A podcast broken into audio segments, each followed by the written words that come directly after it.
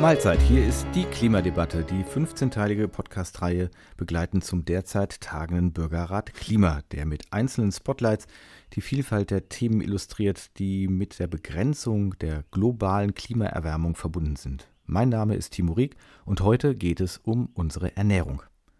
Dass wir mit allem, was wir außerhalb des natürlichen Stoffkreislaufs tun, möglicherweise und in vielen Fällen ganz sicher den Lauf der Welt verändern, ist in den bisherigen sieben Teilen sicherlich hinreichend deutlich geworden. Die Verbrennung fossiler Energie fügt dem Stoffkreislauf Kohlenstoff hinzu, der ihm seit vielen, vielen Jahren entzogen war, worauf sich halt im Laufe von Jahrhunderttausenden das Klima auch eingestellt hatte. Nun verändern wir das in einem rapiden Tempo, was eine unüberschaubare Zahl von Reaktionen und Veränderungen nach sich zieht. Unsere Ernährung bildet da leider keine Ausnahme. Auch für sie wird bisher in großem Maße Erdöl verbrannt und damit Kohlenstoff aus der Erde in die Atmosphäre geblasen. Es werden Wälder gerodet und Sümpfe trockengelegt, um Nahrungspflanzen für uns und vor allem auch das Vieh zu züchten, dessen Milch und Fleisch wir essen. Aber auch der ungeheure Fischfang verändert die Ökosysteme unserer Erde. Man kann sich ja leicht vorstellen, der Mensch war als Meeresraubtier nicht vorgesehen. Ohne moderne Technik blieb da nur ein bisschen Fischfang im Küstenbereich. Aber seit Jahrzehnten wird Meeresfisch überall verspeist. Wir bekommen Thunfischpizza quasi in jedem Winkel der Erde. Fischstäbchen gibt es in jedem Supermarkt. Krabbensalat im billigsten Discounter. Es braucht nicht viel Fantasie, um sich vorzustellen, dass dies alles nicht folgenlos bleiben kann. Wie es besser geht, weiß inzwischen wohl auch jeder. Pflanzliche Nahrung ist tierischer in der Ökobilanz meistens deutlich überlegen. Es braucht weniger Energie, weniger Transporte, weniger Flächen, wenn wir Pflanzen selbst essen, direkt essen, anstatt mit ihnen Tiere zu füttern, die wir dann verspeisen.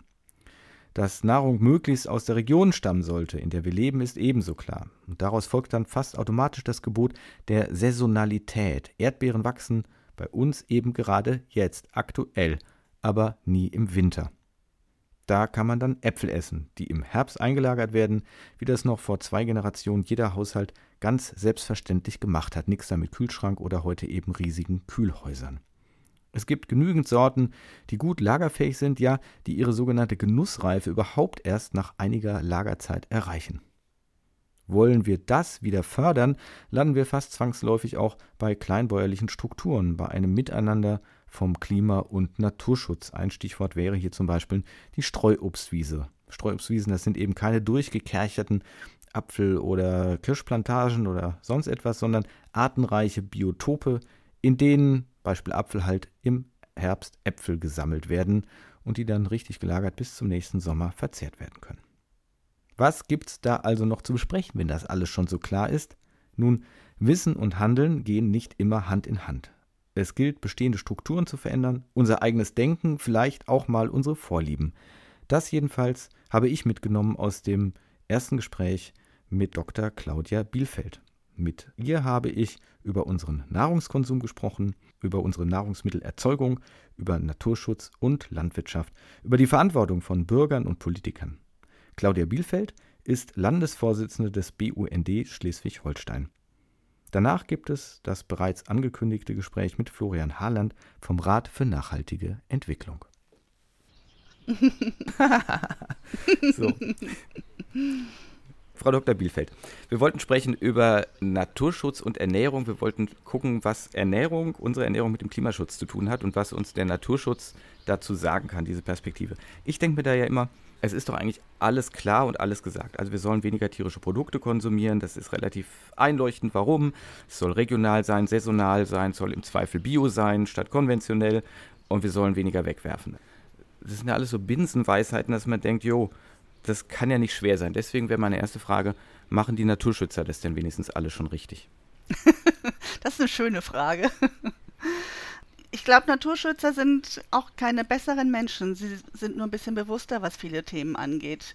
Und sicherlich gibt es auch Natur- und Umweltschützer, die einen absolut geringsten Fußabdruck haben, die wirklich jeden Moment ähm, nutzen, um etwas für den Klima- und, und Umweltschutz zu tun. Andererseits sind viele auch irgendwie beruflich eingebunden. Manchmal ist es gar nicht möglich, dann auch alles so umzusetzen, wie ich es gemacht habe. Ich habe früher beruflich fliegen müssen. Das war einfach nicht anders möglich. Und von daher, man hat nicht auf alles Einfluss, aber ich denke schon, dass bei vielen Umwelt- und Naturschützern einfach ein großes Bewusstsein da ist und dass es viele Anstrengungen gibt, auch persönlich sich zu äh, entwickeln, auch persönlich zu gucken, was kann ich eigentlich beitragen, um unser Klima zu schützen, um unsere Natur zu schützen. Ähm, aber jeder hat irgendwie auch mal, isst mal gerne Banane, um es mal ganz platt zu machen oder muss halt irgendwo auch mal mit dem Auto hin, wenn man auf dem Land wohnt. Also hundertprozentig glaube ich, ist es schwierig für die meisten Menschen, so den mhm. idealen, mhm. den idealen Umweltschützer darzustellen. Okay, was die einzelnen Verantwortungen angeht, da kommen wir gleich nochmal drauf. Vielleicht nehmen wir mal den Inbegriff von dem Fleisch, um das es ja immer geht und das ja auch mhm. wirklich als Symbol taugt. Also der Fleischverbrauch, der ist ja lange Zeit immer gestiegen und jetzt sinkt er wieder etwas. Das wurde uns immer verkauft als Zeichen des Wohlstands. Ich persönlich halte das für großen Quatsch, weil mit Wohlstand hat das gar nichts zu tun, weil Wohlstand wären ja ganz andere Sachen. Das Fleisch ist ja gerade billig, also gerade kein Zeichen für Wohlstand, sondern wir haben es einfach, weil es ein Geschäftsmodell ist und deswegen hat man das so billig in die Discounter gebracht. Jetzt ist eben dann die Frage, wenn wir uns das so angucken, also wir haben dort das billigste Fleisch und wir wissen, wie es hergestellt wird und, und so weiter und so weiter. Da haben wir eine Verstrickung, wir haben dort die Käufer, die das Zeugs irgendwie nach Hause schleppen, wir haben die Produzenten, wir haben die Anbieter und wir haben die Politik, die den Rahmen setzt. Wer trägt denn jetzt die meiste Verantwortung? Ich, als Sie angefangen haben zu, zu reden zum Thema Fleisch, habe ich eine Geschichte vor Augen gehabt, die ich gerade gestern gehört habe von einer Landwirtin. Und die würde ich gerne einmal zum Besten mhm. geben, denn sie bezeichnet auch ein bisschen, wie, wo man die Augen verschließt. Ihre These ist ja, dass jeder weiß, was Massentierhaltung bedeutet, dass jeder weiß, was das an Konsequenzen hat. Und ähm, auf einem Bauernhof hier in der Umgebung, der lädt regelmäßig Schulklassen ein und er sagt, die Kinder gehen total offen durch die Ställe, gucken sich die Schweine an, gucken sich die Rinder an. Und das Problem mit den Tierhaltungen, das haben die, die Eltern. Die wollen irgendwie nicht, dass, dass die Kinder sehen, was mit den Tieren passiert und wollen das ein bisschen negieren. Und wenn das schon in diesem kleinen Rahmen anfängt, dass die Eltern irgendwie versuchen, Abstand zu halten, ihre Kinder davor zu schützen, was eigentlich ähm, mit den Lebensmitteln passiert, wie Lebensmittel jetzt auch tierische Lebensmittel produziert werden, dann habe ich große Zweifel daran, dass wirklich jeder weiß, was Massentierhaltung bedeutet, dass jeder weiß, was ein geringerer Fleischkonsum für Konsequenzen hätte. Und Ihre Frage war ja etwas zugespitzt, wer ist denn nun eigentlich am größten oder am meisten schuld? Das, ich glaube, das kann man gar nicht so über einen Kamm scheren. Jedes, Sie hatten es eben schon gesagt, in welchen Bereichen hat, haben wir Einfluss? Und da, glaube ich, muss man einfach die Rollen betrachten, um die es geht. Welche Rolle habe ich als Verbraucher, als Verbraucherin? Welche Rolle habe ich auch als ähm, beispielsweise in, in der Schule oder in Bildungseinrichtungen? Welche Rolle habe ich als Politiker und Politikerin? Und was kann ich in dieser Rolle, in dieser Funktion eigentlich tun, damit ich meiner Verantwortung auch gerecht werde? Ich würde mich daher an dieser Stelle einfach weigern, da eine klare Schuldzuweisung zu tätigen und zu sagen, also die sind am meisten schuld. Jeder ist in seinem Feld verantwortlich. Mhm. Und ich habe rausgehört, Sie sagen, es weiß noch gar nicht jeder, wie es wirklich bestellt ist. Jetzt würde ich mal unterstellen, äh, gerade die jüngere Generation ist viel auf YouTube unterwegs oder so, die ist fast overinformed oder so. Also die, ähm, die haben alle schon gesehen und sagen, ja, kenne ich. Ich, ich, ich weiß, wie das ist, wenn zehn Schweine auf einmal in die Elektropresse kommen, sage ich jetzt mal so ein bisschen zugespitzt. Das haben sie alle schon gesehen. Haben wir wirklich ein Aufklärungsproblem noch? Also das... dass wir noch nicht alle wissen, was so läuft? Wenn man die Zahlen anguckt, die verkauft werden, ja. Wir haben sicherlich in vielen Bereichen bei vielen Menschen ein großes Wissen und ähm, die wissen Bescheid auch, wie es funktioniert und wie es auch anders sein könnte. Aber da gibt es ja diesen Gap sozusagen zwischen dem, was ich weiß und dem, wie ich handle. Wenn, hm. Sie hatten es vorhin angesprochen, das Geschäftsmodell billiges Fleisch, um bei dem Beispiel Fleisch zu bleiben, in die Läden und es wird gekauft. Grillsaison ist jetzt gerade, also es wird einfach gekauft, die Angebote in den Zeitungen, wenn man guckt, wie günstig Fleisch angeboten wird, da kräuseln sich mir die Fußnägel. Das ist manchmal billiger als irgendwelche pflanzlichen Nahrungsmittel, das kann mhm. natürlich nicht sein. Mhm. Und ich glaube auch, dass es weiterer Aufklärung bedarf. In der Schule, ich hatte vorhin schon davon angefangen, Schule, Kindergarten ist für mich immer ein Punkt, wo es darum geht, wie kann ich Aufklärung betreiben und wie kann ich mich auch gut ernähren, wie kann ich auch lernen, wie ich mich gut ernähre. Erdbeeren im Winter, auch ein Klassiker.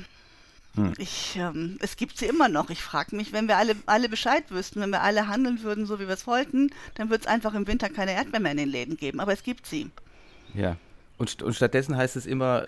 Wie, ja, und es mag halt nicht jeder Grünkohl, also kann ich, da geht mir der Hut hoch, ich als großer Grünkohl-Fan natürlich, aber gut, wenn irgendjemand den Grünkohl nicht mag, dann finden wir vielleicht noch ein anderes Kohlgewächs oder irgendwas, was bei uns ja wirklich ja im Winter reichlich vorhanden ist, also ja, zumindest auch in den Gegenden, wo es noch angebaut wird, da gibt es ja eben dieses Modell, dass die Bauern das einfach vor die Tür legen und man da so in eine Kasse das Geld wirft, da sieht man, da kann ich es direkt vor Ort nehmen, aber das macht nur einen kleinen Teil aus. Ich komme trotzdem noch mal kurz zum Fleisch. Mhm. Ich habe selber ja lang genug auf dem Dorf gelebt, also schon Kindesbeinen und später.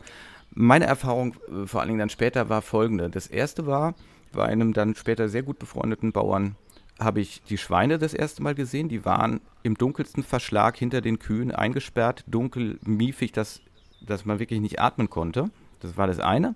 Und das andere war dann der Schweinehalter, der die Ferkelproduktion macht. Er hatte genau eine Sau, die im Kasten stand, eingesperrt war zwischen seinen Traktoren und seinem Gedönse. So, das waren die zwei Bauernerlebnisse sozusagen auf diesem Dorf. Und das war vollkommen normal, weil man das ja gar nicht anders kannte. Und dann wurde im Nachbardorf eine, wie nennt man sowas eigentlich, so eine Ferkelfabrik eingeweiht. Und es war ein Volksfest. Da waren, da waren alle, die in der Umgebung nur da sein konnten und haben sich diese noch nicht belegten Abferkel, Einrichtungen, sonst was angeguckt, wo, also wo mir einfach nur das Würgen kam, was das für eine Anlage ist. Und es war ein Volksfest. Und alles war auch gut. Man hat halt eben seine Bratwurst gegessen und so. Da habe ich dann gedacht, mit Aufklärungsmangel kann das doch alles gar nichts zu tun haben. Das ist doch offensichtlich eine Frage der Perspektive, dass man sagt, ja, so ist es halt und so ist es richtig. Ich glaube, da muss man auch ein bisschen in die Historie gucken und etwas, was äh, lange Zeit auch von der, vom Bauernverband beispielsweise, es nicht auch selbst propagiert wurde, wachsen oder weichen. Das hm. heißt, der eine Bauer, mein Opa hatte ähm, sechs Kühe und äh, ein paar, paar, paar, paar Hühner, damit konnte er damals noch leben. Davon könnte heute kein Mensch mehr leben und seine Familie ernähren. Das ist einfach unmöglich. Aber diese Perspektive, ähm, du musst immer größer werden, immer größer werden und dann auch noch gerne für den Weltmarkt produzieren beispielsweise. Viel Fleisch von uns aus Deutschland wird ja auch exportiert. Das ist etwas, ähm, was lange Zeit und auch heute noch oftmals eine, ja, so eine Grund, innere Grundeinstellung ist. Und dann ist völlig nachvollziehbar, dass natürlich, wenn etwas Neues passiert und ein großer Stall kommt, das passt genau in diese, in die Denkweise und wie wir wirtschaften sollten, dass dann natürlich ein Volksfest ist, ist klar. Mhm. Habe ich direkt auch noch eine weitere Anekdote zu, nämlich bei der Kuh. Da habe ich dann habe ich einen Alt-Ex-Bauern besucht mit dessen Sohn äh, auf einer alten Mühle. Und wir gehen durch den alten Stall, der mal so wahrscheinlich für vierzig äh, Milchvieh war oder so. Und da stand eine Kuh und angebunden. Und ich habe gesagt, Leute, wieso habt ihr denn hier eine Kuh und die angebunden? Ihr habt da draußen Pferdekorb und ihr habt doch Platz ohne Ende. Sagt er nur, nicht diskutieren mit dem Vater. War immer so, ist immer so. Eine einzige Kuh. Ja. In einem riesigen Stall angebunden. So, dann habe ich auch gedacht, okay, keine weiteren Fragen. Es ist halt einfach die Gewohnheit. Das Pferd, das läuft halt auf der Koppel und die Kuh wird im Stall angebunden. Das haben wir immer so gemacht, das bleibt so.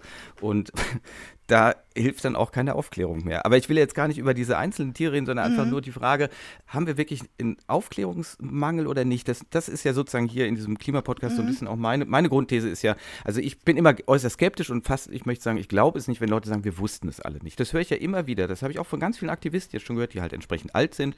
Oder äh, hier von dem David Attenborough, dieser äh, beeindruckende Film, ja, Mein Leben auf äh, unserer Erde. Der sagt da drin, der beschreibt ja auch wunderbar, wie die Erde kaputt gemacht wird und dokumentiert das, weil er ja jetzt, ist ja fünfundneunzig Jahre alt, weil er ja quasi das die ganze Zeit äh, beobachtet hat. Und dann sagt er aber selber, wir wussten es nicht, wir wussten es nicht. Ich denke immer, Leute, mit Verlaub, man braucht nichts studiert zu haben, um irgendwo hinzugucken und zu sagen, das kann doch nicht normal sein. Also wenn ich auf eine Stadt gucke und sehe, wie die aussieht, dann ist mir doch mal klar, dass da keine Natur funktioniert. Und dann kann ich sagen, ja, so eine Stadt stört nicht weiter. Und wenn ich dann auf die Erde gucke und sage, aber überall ist das jetzt so, ja, dann kann doch Natur nicht mehr funktionieren. Und dann brauche ich doch wirklich nur drei Hirnzellen, um zu sagen, es wird sich irgendwie verändern. Ich kann natürlich dann hoffen, es wird sich alles zum Guten verändern, aber zu glauben, dass es alles irgendwie so schön weiterläuft und der Mensch einfach nur so ein bisschen Teil auf dieser Erde ist, das, also es tut mir leid, das, das akzeptiere ich halt immer nicht. Da, da mhm. steige ich aus. Ich, so dumm können wir nicht sein. Der Mensch rühmt sich, diese komische, intelligente Spezies zu sein und will diese einfachsten Dinge immer nicht kapieren. So, Ärger. Ich nehme nehm mal jetzt diese Frage, die Sie jetzt zum zweiten Mal gestellt haben, nämlich ähm, brauchen wir noch mehr Aufklärung? Ja. Ich hatte ja schon gesagt, dass ich schon denke, dass Aufklärung weiterhin nötig ist, aber ich, wir nehmen das Beispiel Mülltrennung. Mhm. Das ist ja etwas, wo wir Deutschen eigentlich Weltmeister sind, heißt es ja immer. Und etwas, ja, im was Kabarett wir, heißt es ja. Genau. Und etwas, wo wir wirklich Tonnen mit den Tonnen und einzeln und die Juckebecher werden gespült und so weiter und so fort. Nichtsdestotrotz landet an einer Biomülltonne immer wieder Plastik hm. mit Verpackung. Hm. Das kann nicht an der mangelnden Aufklärung liegen, es liegt einfach an der mangelnden Umsetzung und der Praktikabilität für den Alltag. Und das hm. hat sicherlich mehrere Gründe. Das hat einmal, ist Bequemlichkeit, auf alle Fälle würde ich sagen, ist ein Punkt, aber es ist auch die Möglichkeit, kann ich mir überhaupt alles so leisten? Kann ich überhaupt... ja, mich bio und regional ernähren, wenn ich Hartz-vier-Empfänger bin, um auch mal bei diesem ja. Klischeebeispiel zu bleiben. Aber es ist ja etwas ganz Entscheidendes. Wer kann das leisten? Wer hat auch die Energie und die Zeit dafür, wenn meine anderen Sorgen größer sind als jetzt die Sorgen um das Klima, weil es darum geht, wie kann ich meine Familie durchbringen? Oder wenn ich auch schwer krank bin, wie kann ich gesund werden? Es gibt ja viele persönliche Gründe, um andere Punkte wichtiger zu finden als jetzt den Klimaschutz. Hm. Und das ist etwas, da ist jetzt diese Podcast-Reihe, glaube ich, ziemlich gut, weil die sicherlich auch viele Menschen erreichen wird, aber wir werden auch damit nicht alle Menschen erreichen. Das geht einfach nicht. Es gibt hm. einfach genügend Menschen, die andere Schwerpunkte haben in ihrem Leben und deswegen braucht es nach meiner Meinung nach eine wirklich kontinuierliche Aufklärung, selbst wenn wir hm. das Gefühl haben, jeder weiß es schon, denn das war so mit dem steten Tropfen und irgendeinem Stein. Das sollte funktionieren, also von daher, es braucht Diskussionen in der Familie, es braucht Diskussionen im Freundeskreis, ja, aber es braucht auch immer noch mal wieder die Fakten, bin ich mhm. fest davon überzeugt. Und an wen richten Sie sich da als Umweltverband? Weil äh, wir haben ja eigentlich eine arbeitsteilige Gesellschaft schon lange und sind auch mhm. irgendwie stolz darauf. Dann würde ich doch mal sagen, ist doch eigentlich die Hauptgruppe, die wir aufklären müssen, die Politik und die Verwaltung natürlich und möglicherweise die Experten. Ja, als Umweltverband, als politischer Umweltverband richten wir uns natürlich an die Politik mit unseren Forderungen. Das ist ja nun völlig klar. Ja, war ja vorhin die Frage, wer trägt welche Verantwortung? Und äh, deswegen würde ich jetzt gerne da nochmal gucken, wie sieht es mit der politischen Verantwortung aus? Also mhm. äh, sagen Sie auch, die Politik weiß vieles noch nicht oder es kommt noch nicht so richtig an und da ist Aufklärungsarbeit nötig? Oder ist es eben diese auch sehr simple These, die aber trotzdem wohl nicht von der Hand zu weisen ist, es ist halt das politische Geschäft, es, man hangelt sich von einer Wahlperiode zur anderen, es, es wäre äußerst schlecht, Probleme zu lösen, anstatt Probleme zu verwalten und so weiter und so weiter, wäre ja auch alles jetzt nicht neu. Aber in welche Richtung muss es denn gehen, damit wir da mal vorankommen? Denn, das muss man ja immer wieder betonen, das ist ja alles kein Spaß mehr und das ist auch irgendwie nicht eine Sache, wo man sagen kann, nice to have, sondern es geht hier quasi um alles oder nichts. Ne? Also entweder mhm. kriegen wir jetzt dieses Problem vernünftig gelöst, ohne die nächsten hunderte Probleme zu schaffen, oder diese Erde wird sich zumindest dramatisch geändert haben, mhm. wie immer das dann aussehen mag. So, ja. Also wie sehen Sie die Politik? Sie sagen ja, als politischer Umweltverband haben Sie ja ständig mit denen zu tun, Sie werden auch viel mit Fachverwaltung zu tun haben. Wo hakt es dann noch? Also sind es die Entscheider, sind es die Spitzen, die Leute, die auf den Wahlplakaten stehen und die, die, die die großen Reden halten? Oder ist es eine Fachverwaltung, die einfach so, ich sag mal, vielleicht arbeitet, wie sie seit Jahrzehnten arbeitet und so weiter. Wo sind da die Probleme, dass es mal vorangeht? Da würde ich gerne einmal unseren früheren Bundesvorsitzenden, jetzt den Ehrenvorsitzenden Professor Hubert Weiger zitieren. Der sagte immer, der Druck muss von der Straße kommen auf die Politik. Und hm. Sie kennen sicherlich ja natürlich die Wir haben es satt-Demos, die etliche Jahre stattgefunden haben, die in diesem Jahr auch in einer anderen Form stattgefunden haben. Und das ist etwas, was das Wirkung hat. Und es geht ja auch, ging auch da direkt um das Thema Ernährung. Es war immer zur Grünen Woche, es war immer das Thema präsent in den Medien und im kältesten Januar haben sich viele Menschen aufgemacht, um da wirklich mit mehreren zehntausend Menschen zu demonstrieren und zu sagen, wir haben es satt. so wie die Landwirtschaft, so wie die Politik gerade ist. Und das ist das, was Druck ausübt auf die Politik, und natürlich muss das verbunden werden mit den entsprechenden Forderungen. Das heißt, eine Offensive für eine pflanzenreiche Kost beispielsweise oder auch die schon mehrfach angesprochene Ernährungskampagne, aber auch, dass reale Kosten gekennzeichnet werden. Es gibt eine ganze Reihe an, an Forderungen, die an die Politik zu richten sind, und letzten Endes ist es dann aber Diskussion face-to-face. Das ist mhm. klassischer Gespräche und Überzeugungen, Argumente und Vorschläge auch, wie man politisch tätig werden kann und Ideen mhm. umsetzen kann. Ja, aber gibt es denn da wirklich klassisch. auch noch, gibt's denn da auch wirklich noch richtige Gegenseiten? Also gibt es die Gegenseite, die sagt, nein, wir brauchen mehr Fleisch, ich sag's immer so, zugespitzt? Kann ich mir gar nicht vorstellen, dass das noch jemand sagt, weil das ist ja so, wie selbst die Autoindustrie sagt, ja, wir müssen weg vom Verbrenner und so weiter. Man hat doch einen Eindruck, äh, eigentlich seid ihr euch alle einig, es geht jetzt nur noch, ja, es geht letztlich immer ums Geld und um die Macht, natürlich ist klar, also aus ethologischer Sicht jedenfalls. Also geht es nur darum, wem geben wir was, wem zahlen wir was, wem geben wir welche Pöstchen, damit er sich noch wichtig fühlen kann und nicht äh, in der Bedeutungslosigkeit verschwindet oder so. Aber die, die sozusagen die Sachfragen, wo es hingehen soll, sind doch im Großen und Ganzen klar, oder ihr Richter? Die Sachfragen sind im Großen und Ganzen klar, sie werden trotzdem noch von einigen geleugnet. Mhm. So wie es immer noch Menschen gibt, die den Klimawandel leugnen und auch dafür gute Gründe finden. Wir erleben das aktuell, auch in Corona wird geleugnet oder die Folgen, die es haben kann. Es gibt immer Menschen, die eine andere Sichtweise haben oder eine andere Wahrheit sehen möchten. Für mich persönlich ist völlig klar, es gibt den Klimawandel, wir sehen sehr vielfältige Auswirkungen, aber auch da, nicht jeder ist davon hundert Prozent überzeugt. Hm. Wenn also sozusagen vieles klar ist und wir als Verbraucher einfach auch manchmal etwas desorientiert vielleicht noch durch die Gegend laufen, aber so im Großen und Ganzen die, die Pflöcke da sind, welche Rolle hat denn dann die Landwirtschaft? Also diejenige, die uns die Lebensmittel oder zumindest die Grundlagen für Lebensmittel schafft. Ist die auf dem richtigen Weg oder haben Sie da jetzt zum Beispiel als Umweltverband auch noch Diskussionsbedarf, dass das in eine gute Richtung geht? Selbstverständlich. Da gibt es noch sehr viel Diskussionsbedarf. Ich, in Schleswig-Holstein gab es tatsächlich oder gibt es ein Dialogforum Landwirtschaft. Wie soll die Landwirtschaft der Zukunft aussehen? Das ist etwas, das ist jetzt so zwei Jahre in Gang und es sind kleine Schritte. Es geht erstmal darum, überhaupt zu verstehen, wie ist eigentlich die Sichtweise der anderen, welche, welche guten Gründe gibt es für das oder das Verhalten, überhaupt sich zuzuhören, in den Dialog zu kommen. Das sind einfach Wege, die etwas länger dauern, als wenn man von oben herab quasi sagt, so jetzt machen wir das so. Viele gerade von den jüngeren Landwirten ähm, machen sich große Sorgen um ihren Berufsstand, machen sich große Sorgen auch, weil es die Gesellschaft sehr stark auf sie quasi einprügelt, weil sie die Landwirtschaft natürlich für viele Veränderungen in der Landschaft auch verantwortlich ist. Ein Teil des Problems liegt sicherlich vor Ort, aber ein Teil des Problems liegt natürlich auch in Brüssel. Ich glaube, wir sollten aber das Thema E U-Landwirtschaftsförderung jetzt hier heute nicht so breit treten.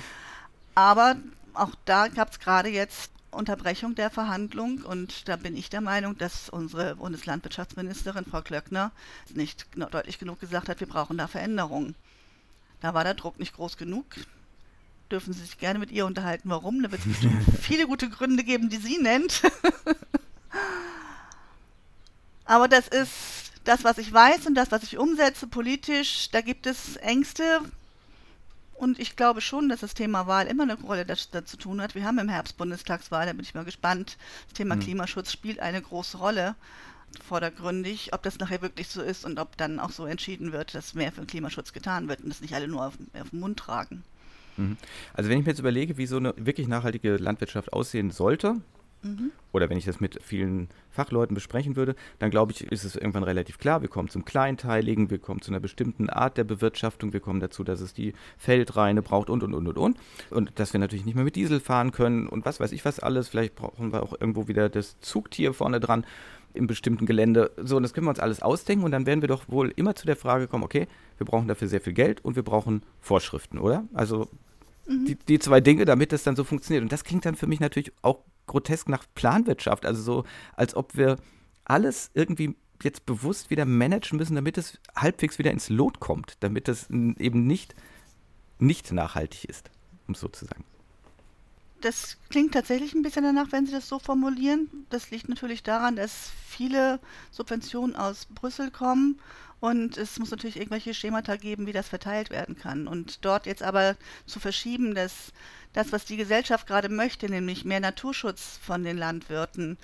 Die Landwirte müssen aber trotzdem davon leben können. Das heißt, man muss es bezahlen. Man muss, und da ist die Gesellschaft ja durchaus bereit dafür, wenn man Umfragen ähm, weiterverfolgt. Das Einzige, was nicht passiert, ist, dass die Politik die Wünsche der Gesellschaft und der Bevölkerung gerade umsetzt in dem Punkt, sondern in dem alten Stil weitermacht aus Beharrung, keine Ahnung.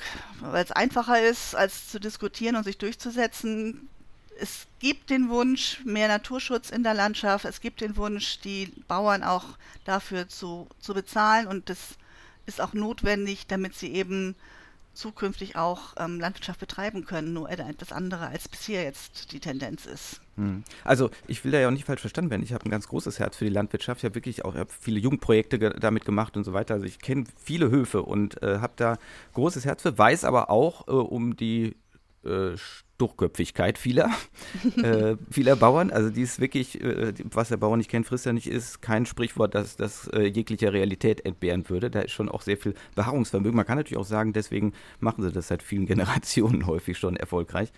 Ähm, also, dass sich da was ändern muss, ist ja klar. Deswegen ist ja meine Frage, müssen wir sozusagen, Sie sagten vorhin, es muss der Druck von der Straße kommen, einfach noch deutlicher machen, ja, es braucht hier von der Politik klare Vorgaben und natürlich sollen die Bauern nicht die Prügel Knaben und die Prügelmädchen sein, das wäre ja geradezu grotesk, also ich kann jedem sonst nur, das habe ich ja mit solchen Praktika und Jugendprojekten gemacht, empfehlen, auch nur mal einen Tag vernünftig mitzuarbeiten, dann überlegt man sich das hinterher, was man da so erzählt, ähm, also von daher groß, habe ich durchaus immer großen Respekt davor, aber ich denke halt, so wie es läuft, wie es der Kapitalismus will, kann es ja nicht gehen, das sehen wir, Sie haben es von der Viehzahl gesagt, ne, die immer größer wird, die Felder werden immer größer, man kann es ja wunderbar sehen zwischen Westdeutschland und Ostdeutschland, ne? Also die, die Ossis lachen sich ja kaputt über das, was wir an Kleinfelderwirtschaft hier haben. Und dann lassen wir mal einen Australier oder was hierher kommt, der lacht sich auch über Ostdeutschland noch kaputt und sagt, was, das ist nicht Ihr Feld, das ist doch kein Feld, was ihr hier habt, ja, das ist ein Vorgarten.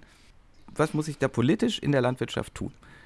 Es muss die politische Bereitschaft endlich sein, die Dinge auch umzusetzen, die bekannt sind. Das Thema, das wir ja vorhin schon hatten, haben wir ein Erkenntnis, wir fehlen uns noch Erkenntnisse, nein, wir haben ein Umsetzungsdefizit. Und den Mut zu haben, auch mal Veränderungen anzugehen, den Mut zu haben, auch Dinge anzupacken und zu sagen, nein, so wollen wir es nicht, so ist es nicht nachhaltig, so schützen wir die Natur nicht, so hinterlassen wir unseren nachfolgenden Generationen kein lebenswertes Umfeld mehr. Das ist ja alles nichts Neues. Das sind ja Sätze aus jedem Baukasten für, für Umweltpolitik. Aber es passiert ja nichts. Und ja, ich glaube tatsächlich, da bin ich ganz bei Hubert Weiger, der Druck von der Straße ist notwendig und bei Wahlen sich entsprechend auch zu verhalten für das, was einem politisch da am nächsten kommt. Das ist die Möglichkeit, die wir als Bürger und Bürgerinnen haben, uns zu zeigen. Und die sollten wir auf alle Fälle verantwortungsbewusst nutzen. Mhm. Und dann würde ich jetzt als letztes gerne noch auf den Naturschutz selber gucken, mhm. also auf den oder im Zusammenhang, im Zusammenspiel eben mit Landwirtschaft, mit Ernährung und das Thema, was wir hier gerade haben. Arbeiten Sie da wie alle selbstlosen Vereine an ihrer Selbstauflösung? Das heißt, wenn wir dann endlich wieder im Garten Eden angekommen sind, dann braucht es den Naturschutz ja nicht mehr. Oder ist das doch eher der Weg, dass Sie sagen, nein, nein, wir müssen uns immer um diesen, ich nenne das ja gerne musealen Naturschutz kümmern, indem wir irgendwo kleine Reservate haben. Also ich persönlich finde nichts grotesker als Blühstreifen, für die es dann E U-Mittel gibt, weil ich denke, wa- woher sind Blühstreifen gekommen? Wer weiß, wie die entstanden sind, der sagt, das ist doch grotesk, was ihr da gerade betreibt. Aber gut, das ist, das ist für mich ein Freiland-Zoo quasi. Aber da kann man auch anderer Meinung sein, deswegen frage ich Sie ja gerade, wie muss der Naturschutz da künftig aufgestellt sein, in welche Richtung geht es? Wird er da auch ewig, ewiges Bemühen haben um Verbesserung oder gibt es einfach, dass Sie auch sagen, ja, wenn wir so folgende Dinge mal erreicht haben, dann läuft das vielleicht endlich auch gut und dann können wir uns zur Ruhe setzen und andere Dinge machen? Das ist eine sehr spannende Frage. Der B U N D besteht jetzt zum größten Teil vierzig Jahre. Wir hatten gerade noch schon letztes Jahr das vierzigjährige Jubiläum. Und die Themen, die da gewesen sind, sind immer noch die gleichen, überwiegend. Also so schnell glaube ich nicht, dass wir uns als Umweltverband abschaffen. Und das ist das Zweite, jetzt speziell für den B U N D. Wir sind der Bund für Umwelt und Naturschutz. Das heißt, es geht auch noch weit über reine Naturschutzarbeit, reine Naturschutzpflegemaßnahmen hinaus. Es sind vielfältige Bereiche, in denen der B U N D aktiv ist. Und von daher sehe ich jetzt die Gefahr nicht, dass wir uns selbst abschaffen. Schön wäre es aber natürlich, wenn auch Ziele erreicht werden. den musealen Naturschutz, wie Sie das eben so ein bisschen spitz formuliert haben, ich glaube, da muss man immer gucken, wie ist die Situation vor Ort, Blühstreifen und andere Dinge, die nur zeitweise vorhanden sind, das ist nichts, was auf Dauer hilft, da sind wir uns einig.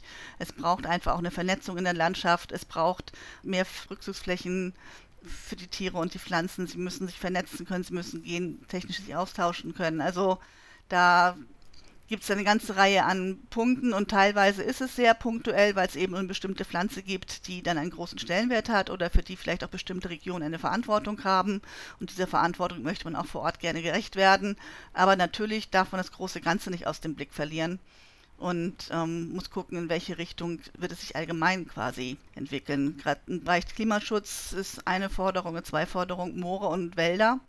Aber dann schreien natürlich, um es jetzt so ein bisschen zu formulieren, diejenigen auf, die irgendwie freie Flächen brauchen für andere Arten. Also auch da muss man immer gucken, wir sind in einer Kulturlandschaft, wir sind in keiner Naturlandschaft mehr, kein Naturraum im, von mehreren vor tausend Jahren, sondern es ist eine Kulturlandschaft und sich damit auseinandersetzen, wie soll diese Kulturlandschaft sich entwickeln, großräumig.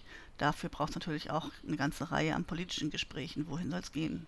Mhm. Gut. Und Landwirtschaft und Naturschutz können da irgendwann Hand in Hand laufen? Tun sie ja teilweise schon. Tun sie teilweise schon, ja. Aber ja, klar. Also da sehen Sie gar nicht den großen Gegensatz. Er wird natürlich ein bisschen auch immer durch, durch die Rollen, die man so hat, wird es immer ein mhm. bisschen zementiert. Aber wir haben auch schon sehr gute Gespräche geführt. Und das ist notwendig, um zu verstehen, auf wie, wie man tickt, wie die anderen ticken, welche, welche Gründe es dafür gibt, auch nachzuvollziehen, ach so ist das gemeint, und das gibt es die Notwendigkeiten. Ich sehe nicht, dass wir jetzt in kürzester Zeit irgendwie gemeinsam auf der Wir haben es satt Demo ähm, laufen werden. Dann hätte sie sich auch erübrigt. Mhm. Aber ich sehe schon, dass es zu einer Annäherung kommen wird und dass es Veränderungen geben wird zu mehr Naturschutz in der Landwirtschaft. Einfach weil die Gesellschaft das auch fordert. Dann danke ich Ihnen ganz herzlich, Frau Bielfeldt, für dieses unterhaltsame, anregende Gespräch über Umweltschutz, Naturschutz, Klima und unsere Ernährung. Herzlichen Dank dafür. Sehr gerne. Zu Frau Bielfeldt finden Sie natürlich wie üblich einen Link in den Shownotes. Wie wir nachhaltiger leben können, ist das große Dauerthema beim Deutschen Nachhaltigkeitsrat. In dessen Geschäftsstelle arbeitet Florian Haarlandt als Fachreferent im Bereich Transformation. Was es damit und überhaupt mit dem Rat für nachhaltige Entwicklung auf sich hat, erläutert Herr Haarlandt selbst zu Beginn unseres Gesprächs. Herr Haarlandt, was macht der Rat für nachhaltige Entwicklung? Ja, also vielen Dank für die Frage, Herr Rieg. Der Rat für nachhaltige Entwicklung ist ein fünfzehnköpfiges Beratungsgremium der Bundesregierung. Der Rat hat verschiedene Aufgaben. Ganz konkret die Bundesregierung in allen Fragen der Nachhaltigkeit zu beraten, also sowohl auf Anfrage als auch über ein Selbstbefassungsrecht sozusagen aus der Runde der Mitglieder heraus, immer dann, wenn eben es drängenden Beratungsbedarf sozusagen der Mitglieder gibt. Aber der Rat, und das unterscheidet den Rat für nachhaltige Entwicklung von anderen Ratsstrukturen oder Beiratsstrukturen, kann auch über ein eigenes Budget ähm, Projekte umsetzen. Immer an solchen Stellen, wo äh, die Ratsmitglieder einen besonderen Bedarf entdecken, für sich feststellen, aus ihren eigenen Hintergründen auch heraus oder eben auch aufgrund von Dialogveranstaltungen mit den Stakeholdern des Nachhaltigkeitsrats. Das heißt, sowohl große Veranstaltungen, um äh, zu dem Thema in den Austausch zu kommen, als auch Projekte wie etwa die regionalen Netzstellen Nachhaltigkeitsstrategien, die Bundesinitiativen in Bezug auf Nachhaltigkeit und äh, regionale Initiativen ähm, miteinander vernetzen sollen und sozusagen den gemeinsamen Austausch fördern. Der Fonds Nachhaltigkeitskultur ist ein weiteres Projekt des Rates für nachhaltige Entwicklung, wo ganz konkret ja, Ideen zur Nachhaltigkeit an der Schnittstelle von Kulturinstitutionen oder auch Kulturakteuren gefördert wird. Und ein weiteres Projekt ist der Deutsche Nachhaltigkeitskodex. Das ist ein Transparenzstandard für Wirtschaftsunternehmen, aber auch für andere Organisationen, etwa N G Os, um zu den eigenen Nachhaltigkeitsleistungen transparent und auf Basis eines Standards Bericht zu erstatten. Also verschiedene Aufgaben äh, vereint der Rat äh, in sich und also... Wir haben ja noch zwei Wörter in dem Namen, also den Rat, das war jetzt das eine. Ja. Was ist die Nachhaltigkeit dabei? Also... Die Nachhaltigkeit ist ja letztlich eine Schnitt, Schnittstellenfunktion oder ein Schnittstellenthema. Also es geht darum, die Dimensionen Wirtschaft, Gesellschaft oder und auch ökologische Aspekte miteinander in Einklang zu bringen, sodass äh, zukünftige Generationen die gleichen Möglichkeiten haben wie aktuelle Generationen, also die gleichen Lebensmöglichkeiten. Man muss sagen, dass dieses äh, sozusagen dieser Dreiklang der Nachhaltigkeit schon auch mit Blick auf die aktuellen Entwicklungen, auch in Bezug auf klimabezogene Aspekte, natürlich so ein bisschen ja unter dem Licht stehen. Also dass man sagt, wenn es keine Erde mehr gibt, gibt es sozusagen auch keinen gesellschaftlichen Austausch oder keine, keine Wirtschaft, die darin stattfinden kann. Also der Verlust von Biodiversität oder auch der Klimawandel sind natürlich ganz drängende Themen, die einen aktuellen starken Fokus haben. Wichtig ist, dass man die sozialen Aspekte eben nicht und auch wirtschaftliche Aspekte nicht aus dem Fokus verliert, weil in der Gesellschaft lassen sich schwer Kompromisse finden, wenn das zu Lasten von einzelnen Akteursgruppen geht. Und daher ist der Austausch, der Dreiklang doch ein ganz wichtiger. So, und das letzte Wort da drin ist jetzt noch die Entwicklung. Bedeutet der Name, dass das Ziel ist, hin zu einer Nachhaltigkeit zu kommen, sich zu entwickeln, oder geht es darum, dass Entwicklung nachhaltig sein soll? Sollte es Letzteres sein, wäre meine Frage, ob darin nicht schon das Problem ist, dass der Mensch schon seit seiner Sesshaftwerdung mit sich herumschleppt, nämlich dass er meint, es müsste immer eine Entwicklung geben. Das heißt, es muss immer weitergehen, es muss immer was Neues kommen und wir müssen irgendwie rumschrauben und können nicht einfach, ja, so wie andere Lebewesen das tun, halt leben. Ja, also das ist eine philosophische Frage. Ich habe Wirtschaftsethik studiert, von daher finde ich die sehr spannend zu überlegen, wo ist genau der Unterschied zwischen diesen beiden Ansätzen, die Sie besprochen haben.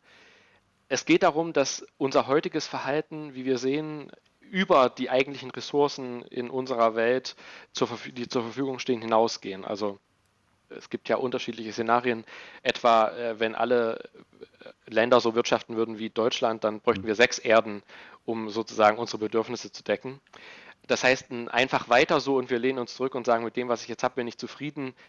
Sozusagen der Zufriedenheitsanspruch werden, ist ein guter, aber ein weiter so sollte es oder kann es nicht geben. Das heißt, es ist eine zukunftsgerichtete Entwicklung. Also alle Entwicklungen, sowohl gesellschaftlich als auch wirtschaftlich, müssen unter der Bedingung der Transformationsanforderungen, vor denen wir stehen, also Klimaneutralität, sozialer Ausgleich, Leave no one behind, um nur mal ein paar Stichworte zu sagen, zirkuläres Wirtschaften besprechen wir heute.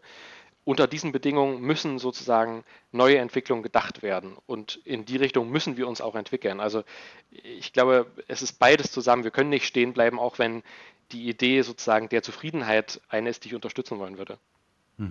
Und wie nachhaltig ist die deutsche Wirtschaft bisher? Es gab ein Gutachten, das der Rat für nachhaltige Entwicklung in Auftrag gegeben hat, erst jüngst, umgesetzt von der T U Dresden, wo wir so ein bisschen eine bessere Idee vom Stand der, des nachhaltigen Wirtschaftens in Deutschland für uns und natürlich auch für die Gesellschaft erlangen wollten. Das ist ein ziemlich komplexes Thema, weil die Datenlage nicht so ist, dass wir jetzt sagen können, ja, ganz klar, hier gibt es vier, fünf statistische Werte, die rechnen wir zusammen und dann wissen wir, wie nachhaltig wirtschaften Unternehmen eigentlich.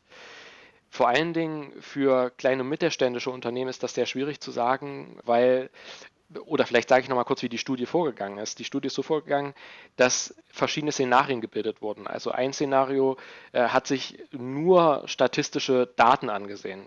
Ein nächstes Szenario hat geschaut, okay, wie, wie verändern sich diese statistisch verfügbaren Daten, wenn man Literatur sozusagen Analyse drüber legt, also noch weitergehende Informationen ergänzt. Und das dritte Szenario hat geschaut, wenn man diese beiden Daten nimmt und dann zusätzlich noch einen Unternehmenspool bildet mit Unternehmen, die in Initiativen wie etwa dem Deutschen Nachhaltigkeitskodex aktiv sind, aber auch Multi-Akteurspartnerschaften wie der Grüne Knopf ähm, oder fair wirtschaftenden Initiativen, also wo sozusagen das Engagement des Unternehmens nach außen transparent wird. Wie würden wir dann den Stand nachhaltiges Wirtschaften in Deutschland abschätzen? Und die Studie kommt zu dem Ergebnis, dass im schlechtesten Szenario, also mit den wenig, am wenigsten verfügbaren Daten, aber mit den validesten Daten sozusagen, nur im Promillebereich äh, Unternehmen äh, in Deutschland sozusagen nachhaltig wirtschaften. Also null Komma fünfzehn Prozent der Unternehmen in Deutschland sind nach diesen Untersuchungen oder nach diesen Ergebnissen bereits auf einem Pfad, den man als nachhaltigkeitsorientiert beschreiben kann. Im besten Szenario sind es sechs Prozent. Man muss natürlich sagen, Eigentlich ist das eine Studie, oder ist diese Zahl natürlich so ein bisschen medienwirksam.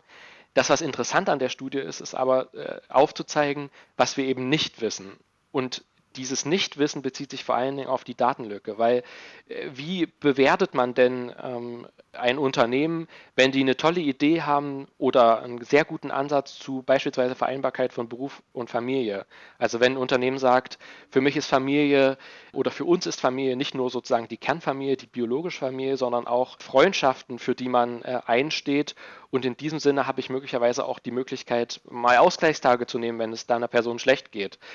Das bildet sich nirgendwo ab, das lässt sich in keinem statistischen Datensatz irgendwie herauslesen und zeigt sich vielleicht auch nicht im Deutschen Nachhaltigkeitskodex und da vielleicht noch am ehesten. Aber wie geht man mit solchen Informationen um? Und das ist genau der Ansatz des Rates zu sagen, okay, hier müssen wir als Gesellschaft eigentlich in Austausch kommen und fragen, wie bewerten wir das? Ist das, ist das ein Teilaspekt, den wir fördern wollen? Also da würde ich sagen, ganz sicher.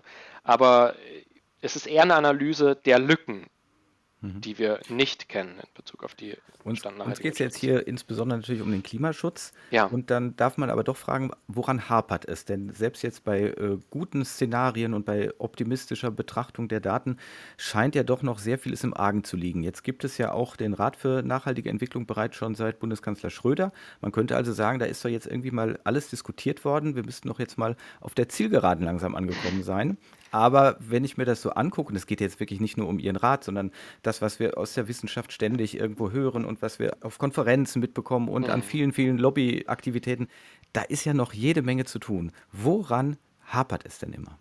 Wenn man die Frage stellt, unterstellt man so ein bisschen, dass es ein Ziel gibt, auf das man hinarbeitet. Ja? Also man kann jetzt natürlich sagen, das eins Komma fünf Grad Szenario äh, Paris, das ist ein ganz klares Ziel, auf jeden Fall. Aber Nachhaltigkeit als solches, ich sehe da keine Ziellinie, auf die man hinarbeitet, denn das ist ein Prozess. Also die Unternehmen sind in einem Prozess, die Gesellschaft als solches ist in einem Prozess. Das, was heute möglich scheint durch Fridays for Future und möglich wird durch auch den jüngsten Beschluss des Bundesverfassungsgerichts, das sind ja alles ganz neue Räume, die dadurch eröffnet werden, was äh, in den neunziger Jahren vielleicht gar nicht denkbar war, wo man sich noch über die generelle Frage Atomenergie ja oder nein äh, sozusagen schon krummgelegt hat. Ja? Also hm.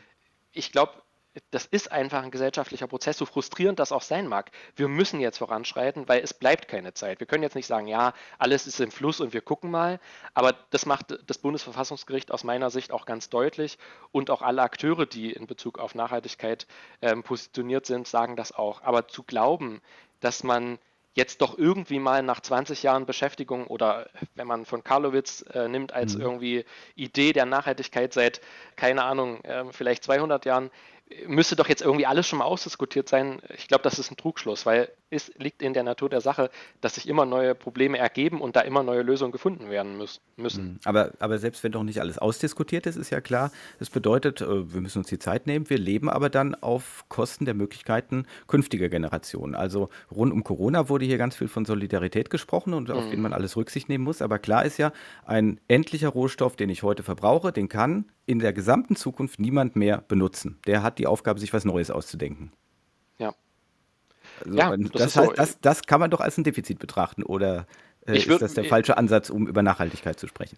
Ich finde, das ist ein Defizit zu sagen, wenn ich, so wie wir heute leben, das beschränkt die Möglichkeiten der Generationen unserer Zukunft. Das ist ein Defizit. Da kann ich sozusagen kann ich nicht schön, kann ich das nicht schönreden, indem ich sage, es ist alles ein Prozess und es ist irgendwie alles im Fluss.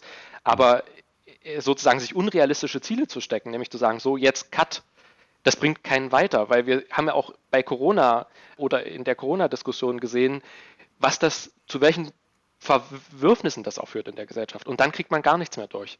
Ich äh, lebe in Sachsen-Anhalt und das ist eine ganz persönliche, oder ich komme aus Sachsen-Anhalt, das ist eine ganz persönliche Meinung, wenn ich da nach Hause fahre und sozusagen AfD-Plakate lese, da muss ich sagen, da wird mir Angst und Bange, weil ich glaube, dass wir in einer Gesellschaft leben, die tolerant mit allen Ansichten umgehen sollte und die sozusagen Nachhaltigkeit befördert. Dass wir aber sehen, dass solche Parteien offensichtlich einen gewissen Rückhalt ähm, erfahren, zeigt mir auch, dass ein einfach so, dass es das eben nicht gibt. Es gibt keine einfachen Antworten. Das muss diskutiert mhm. werden äh, mhm. und das geht leider nicht von heute auf morgen, auch wenn wir uns das alle anders wünschen. Also auch ich in meiner persönlichen Arbeit frustriere, nicht nur einmal am Tag, sondern denke, Mensch, kann das jetzt nicht mal schneller gehen? Ja? Also für, dis- ja. für Diskussion bin ich natürlich sehr offen, denn dafür machen wir ja hier die Klimadebatte. Wir wollen ja diskutieren und wir wollen ja, dass die verschiedenen Aspekte berücksichtigt werden. Ne? Also dass man, das, da gebe ich Ihnen ja völlig recht, also die, man darf nicht sagen, die Diskussion ist beendet oder es ist jetzt ja. alles einfach äh, klar, weil ja eben auch, äh, wie Sie glaube ich ja auch sagten, die Wissenschaft zum Beispiel alleine äh, es ja nicht sagen kann. Die kann zwar sagen, was ist aus unserer Sicht richtig, aber sie kann ja nicht die Ziele vorgeben, denn die Ziele, sprich, wie wollen wir leben, die müssen ja schon noch wir selber festlegen und ich glaube, das ist eine Diskrepanz, die auch häufig übersehen wird, wenn man so von einfachen Lösungen spricht. Ja. Sie haben ja schon angedeutet, es geht ja bei dem Ganzen nicht nur darum, auf Deutschland zu gucken. Das ist offensichtlich schon von den Daten her schwierig genug. Aber wir sind ja nun mal global vernetzt, schon lange. Und wir sind in ganz vielem darauf angewiesen, was wir aus anderen Ländern bekommen. Produkte, Rohstoffe und so weiter. Und natürlich auch, was wir woanders hin schicken oder verkaufen, wie da Handel getrieben wird. Wie blicken Sie darauf unter dem Gesichtspunkt der Nachhaltigkeit? Die vernetzte Welt bietet natürlich ganz viele Möglichkeiten. Ja? Also wir freuen uns, dass es Produkte gibt, die in Deutschland beispielsweise, wenn ich an Lebensmittel denke, gar nicht wachsen würden. Und da muss ich nicht nur an Bananen und äh, Südfrüchte denken, sondern vielleicht auch an für uns alltäglichen Dinge wie etwa Pfeffer oder äh, Gewürze, die es in Deutschland gar nicht gibt. Nicht nur sozusagen auf Produktebene, sondern auch der kulturelle Austausch, der mit einem hohen auch äh, C O zwei Budget einhergeht, äh, wenn ich reise, und äh, dadurch auch andere Erfahrungen mache. All das sind Aspekte der Globalisierung ähm, sozusagen, die ja keiner sich wegwünscht oder wegdiskutieren will. Die gehen aber eben mit, ähm, wenn man auf Nachhaltigkeit blickt, mit bestimmten Kosten einher, etwa dem C O zwei Ausstoß, der hier auch in Ihrer Reihe natürlich im Fokus steht. Ja, genau. Und wie, wie können wir da jetzt besser werden an, an dieser Stelle? Also da ist ja das Stichwort immer Lieferketten. Wir müssten da genauer gucken, ähm, was kommt und wer achtet in welchem Schritt auf etwas, weil sonst externalisieren wir ja auch einfach nur Kosten. Ne? Wir gucken zum Beispiel, dass wir unser C O zwei Budget runterbringen. Genau. Äh, und das können wir natürlich auch machen, indem äh, das C O zwei irgendwo anders freigesetzt wird. Richtig, das darf natürlich auf keinen Fall passieren. Also wir, wir sollten, wir können das auf keinen Fall externalisieren und uns schön rechnen und sagen, ja gut, dann lagern wir eben die C O zwei intensive Vorproduktion irgendwie aus in ähm, Länder, wo wir dann nicht für den äh, C O zwei Ausstoß gerade stehen müssen. Daher ist es, glaube ich, ein guter Ansatz, ähm, auch mit Blick auf zirkuläres Wirtschaften zu sagen, so eine Lieferketten sollten so eng wie möglich sein. Also das, was ich vor Ort produzieren kann, das, was ich beispielsweise in äh, regionalen Strukturen in Deutschland oder auch Europa beschaffen kann, herstellen kann, dass diese Möglichkeit sollte ich unbedingt, soweit es geht, ausnutzen. Wenn es sich um Produkte handelt, wie gerade das Beispiel Pfeffer oder auch Südfrüchte, die eben nun nicht vor der Haustür wachsen und wo es gesellschaftlich ähm, und von den Verbraucherinnen und Verbrauchern auch eine, eine ganz bewusste Nachfrage gibt, dann muss es so aussehen, dass diese sozusagen Lieferwege möglichst C O zwei neutral stattfinden. Also dass auch Konsum nicht auf Kurzfristigkeit äh, ausgerichtet ist. Ja? Also dass ich Produkte wie etwa Kleidung oder äh, andere Konsumgüter, Waschmaschinen et cetera, dass die Lebensdauer so lang ist wie möglich. Mhm. Dass ich eben nicht die fünfte Waschmaschine in zehn Jahren kaufe, sondern im besten Falle eine und ähm, die dann auch nutzen kann. Aber äh, schreit das nicht alles nach immer mehr Politik, also immer mehr Regulierung, Vorgaben? Denn das kapitalistische System, die Logik sagt ja ansonsten, das, was sich halt lohnt, das, was sich rechnet, wird gemacht. Und das ist der Grund, warum jetzt eben meinetwegen auch die Weintrauben natürlich äh, aus Chile eingeflogen werden und wir sie nicht einfach nur im Herbst essen, wenn wir sie an unseren Reben hier selber ja. ernten könnten. Also ich würde sagen, die Politik allgemein sagt das nicht. Es gibt natürlich liberale Ansätze, die sagen, äh, sozusagen, das, was gewollt wird, ist dadurch legitim. Unsere Wirtschaftsverfasstheit durch die soziale Marktwirtschaft und hoffentlich sozusagen eine ökos- ökosoziale Marktwirtschaft sieht das ja ganz anders. Also man definiert rote Linien und sagt, ähm, man schneidet sozusagen das ab, was gesellschaftlich eben nicht erwünscht ist, beziehungsweise was gesellschaftlich auch zu zu hohen Kosten führt. Also ich nehme die Option, wenn man jetzt mal in Spielanalogien spricht, aus dem Spiel, wo sich sonst negative externe Effekte bilden würden, die nur über die Gesellschaft allgemein getragen werden. Also ich glaube, dass es ein, eben ein Mix sein muss aus Regulierungen, die freiwillig Initiativen in Wert setzen. Das ist unter anderem etwa auch eine Position des Nachhaltigkeitsrats in dem Papier zu Lieferketten. Also dass man sagt, es braucht an bestimmten Stellen, wo es organisationales Versagen gibt, wo externe Kosten äh, entstehen, die durch die Organisation oder den Emittenten nicht kompensiert werden, da braucht es Regulierung. Diese Regulierungen müssen aber so gestaltet werden, dass Unternehmen, die den extra, die Extrameile gehen, also die ambitionierte Initiativen umsetzen, dass diese sich eben nicht zurücklehnen und sagen, ach naja, jetzt gibt es aber ein, eine sozusagen gesetzliche Initiative oder eine Regulierung. Das Thema Lieferketten ist jetzt für mich abgehakt, weil ich, ich kenne jetzt meinen Soll, der ist durch das Gesetz jetzt vorgegeben. Also das darf auf keinen Fall passieren, dass das zu einer Hängematte wird. Aber äh, diese Regulierungen bieten natürlich auch äh, ein Level Playing Field, ja? Also sozusagen Wettbewerbsgleichheit. Dass man sagt, die, die sich wirklich darum kümmern, die dürfen jetzt auch nicht die Dummen sein, weil die bezahlen dann die höheren Kosten und die anderen sagen, ja, wie, wie praktisch. Also die sparen für mich den C O zwei, das C O zwei ein und ich kann so einfach weitermachen mhm. und bin dann auch noch günstiger. Mhm. Mhm. Also sozusagen, es muss ein, ein kluges Austarieren zwischen verbindlichen Vorgaben und äh, freiwilligen Initiativen äh, sein. Zum Abschluss würde ich nochmal gerne auf uns Bürgerinnen und Bürger zurückkommen. Woran erkennen wir denn im Alltag nachhaltige Produktanbieter? Das ist ja nicht so einfach mit einem Label. Also stimmt, auch der ja. Ökobauer fährt ja bislang normalerweise mit Diesel über seine Felder. Ja, also ich bin der Meinung, dass es noch deutlicher Aufklärungsarbeit bedarf. Ja? Also Sie sagen es gerade auch, nicht nur, dass man nicht ganz genau absehen kann, was im Produkt steckt, sondern auch die Komplexität des Themas. Also da kann ja ein äh, faires Produkt beispielsweise sein, wo wir sagen, hey, hier gibt es einen bestimmten Standard in Bezug auf äh, Menschenrechte. Aber äh, genau, ob der jetzt der Dieseltraktor äh, übers Feld fährt oder, äh, ich weiß gar nicht, gibt es einen E-Traktor, da äh, bin ich überfragt, aber wie der, der C O zwei, die C O zwei Bilanz äh, aussieht, das weiß ich gar nicht. Also man wird wahrscheinlich in einer ähm, Zertifizierung nicht alle Aspekte abdecken können. Ich glaube, dass das Preissignal das einfachste ist und wahrscheinlich das, was dem Verbraucher oder der Verbraucherin am intuitivsten sozusagen vermittelbar ist. Also wenn Produkte, die einen möglichst hohen Anspruch an Nachhaltigkeit haben, nicht doppelt so teuer sind, sondern vielleicht das die günstigsten Produktalternativen sind, weil es sozusagen eher klima- oder nachhaltigkeitsförderliche Subventionen auf Bundes- oder auch E U-Ebene gibt, dann ist das, glaube ich, schon ein sehr guter Ansatz.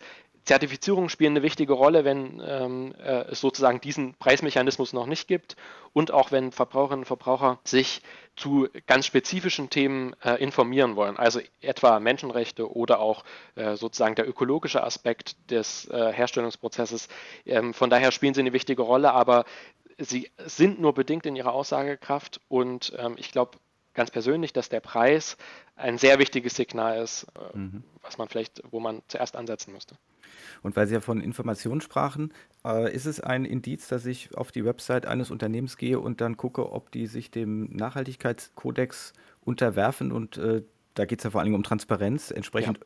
offen macht, äh, welche Schritte man geht, um nachhaltiger zu werden, we- wen man finanziell unterstützt und was alles in Ihren zwanzig Punkten da drin steht, auf die ich in den Shownotes natürlich verweise.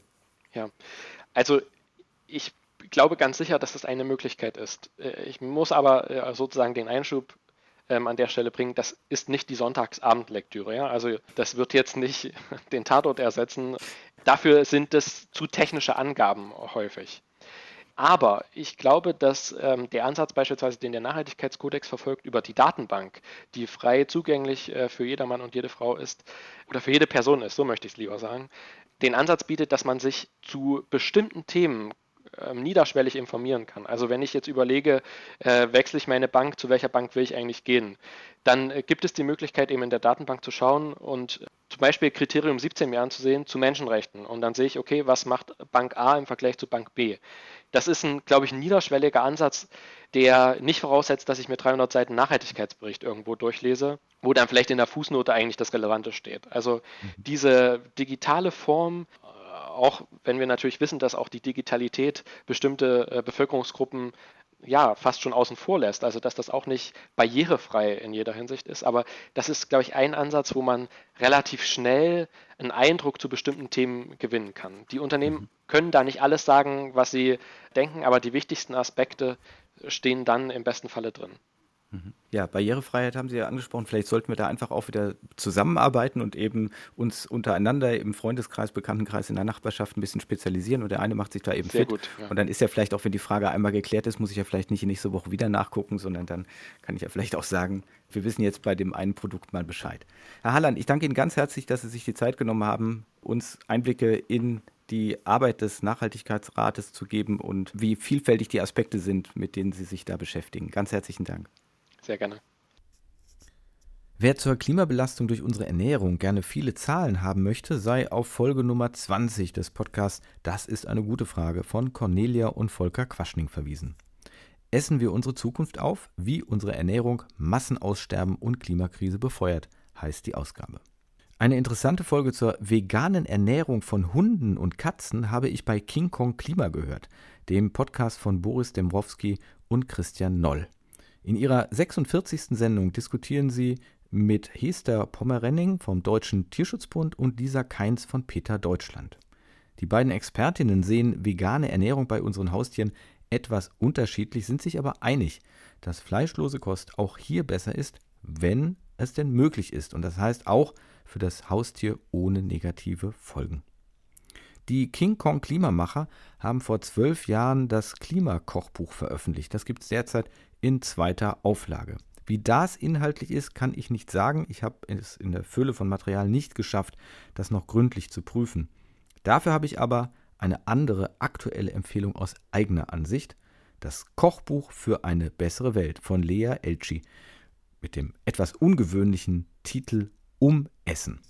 Das Buch erfährt derzeit einige mediale Aufmerksamkeit, weil die Autorin erst fünfzehn Jahre alt war, als sie es geschrieben hat.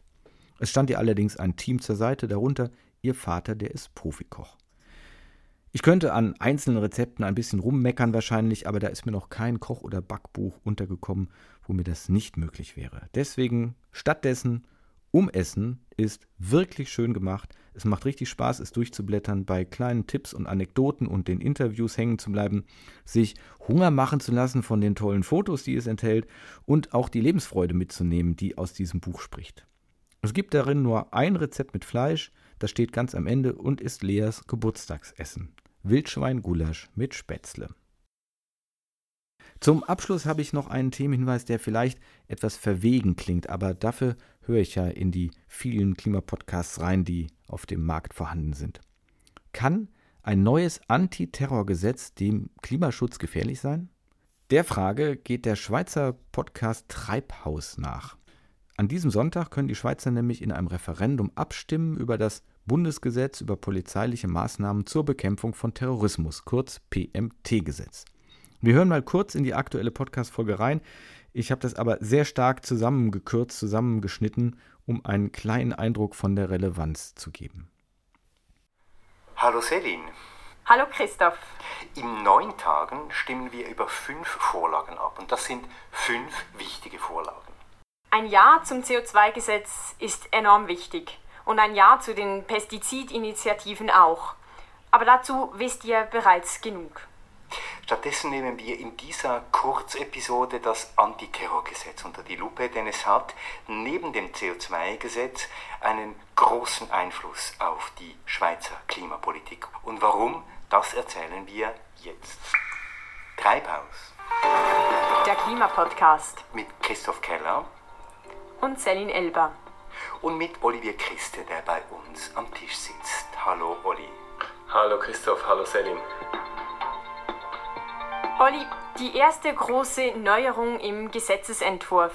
Als sogenannte terroristische Gefährderin oder als terroristischer Gefährder würde neu eine Person gelten, wenn ihr, ich zitiere, Bestrebungen zur Beeinflussung oder Veränderung der staatlichen Ordnung vorgeworfen werden könnte.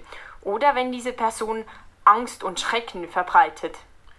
Ja, und damit unterscheidet sich diese Definition eben ziemlich stark von der bestehenden im Nachrichtendienstgesetz.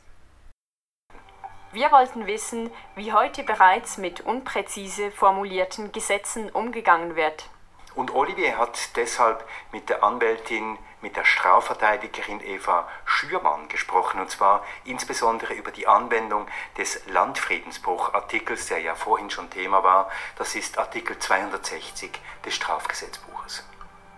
Eva Schürmann, es besteht große Sorge, dass die neuen Möglichkeiten, die das Antiterrorgesetz für die Polizei vorsieht, auch gegen politischen Aktivismus eingesetzt würde. Jetzt ein Grund zur Sorge ist vor allem diese unpräzise Formulierung. Und ebenfalls ungenau formuliert und häufig gegen politischen Aktivismus angewendet ist der Landfriedensbruch, Artikel zweihundertsechzig des Strafgesetzbuchs. Jetzt macht es überhaupt Sinn, diese beiden Gesetzestexte zu vergleichen? Ja, ich denke, das macht durchaus Sinn, da bereits als dieser Artikel vom Landfriedensbruch in das Strafgesetzbuch integriert wurde, wurde die Kritik laut unter Juristen und Juristinnen, dass es sich dabei eben um einen sehr unpräzisen Gesetzesartikel handelt. Und das hat sich auch bewahrheitet, jetzt über die Jahre hinweg, wo auch die Rechtsprechung vom Bundesgericht bezüglich diesem Artikel immer strenger wurde, beziehungsweise rigoroser wurde er angewendet. Und wofür war denn dieser Artikel, dieser Landfriedensbruch eins gedacht? Es ging eigentlich darum, dass man Beweisschwierigkeiten aus dem Weg räumen wollte, wenn eben Gewalttätigkeiten oder Gewalt aus einer Masse heraus verübt wird und so eben Straftatbestände eigentlich erfüllt werden, diese man aber nicht einer Person individuell zuordnen kann. Den Landfriedensbruch gibt es auch im deutschen Strafgesetzbuch, dort ist es der Paragraph hundertfünfundzwanzig. Und Bestrebungen für weitere Polizeikompetenzen und neue Straftatbestände gibt es natürlich auch immer wieder. Deshalb ist es vielleicht gerade mal interessant, den Schweizer Podcast dazu zu hören. Der Titel der Folge ist entsprechend die Frage: Ist Klimaschutz Terrorismus? Links zu den Podcasts und den Bestelldetails zu den beiden Kochbüchern stehen wie üblich in den Shownotes. Christian Kutz, Autor der Ratgeberreihe Einfälle statt Abfälle aus der letzten Ausgabe, hat mich noch darauf hingewiesen, seine Hefte könne man auch über den Buchhandel beziehen. Probieren Sie das also gegebenenfalls gerne aus. Allerdings mache ich immer wieder die Erfahrung, dass Buchhändler Titel, die Sie nicht über Ihr Barsortiment bekommen können, als nicht lieferbar bezeichnen, weil es Ihnen zu viel Aufwand ist, direkt beim Verlag oder einer Verlagsauslieferung zu bestellen. Aber ich gebe den Hinweis gerne weiter: Einfälle statt Abfälle auch im guten, stationären Buchhandel. Machen Sie es gut, ernähren Sie sich lecker, gesund und klimafreundlich. Neue Rezepte können ja beim gegebenenfalls nötigen Umstieg sicherlich helfen. Bis zur nächsten Ausgabe sage ich Tschüss, Ihr Timo Rieg.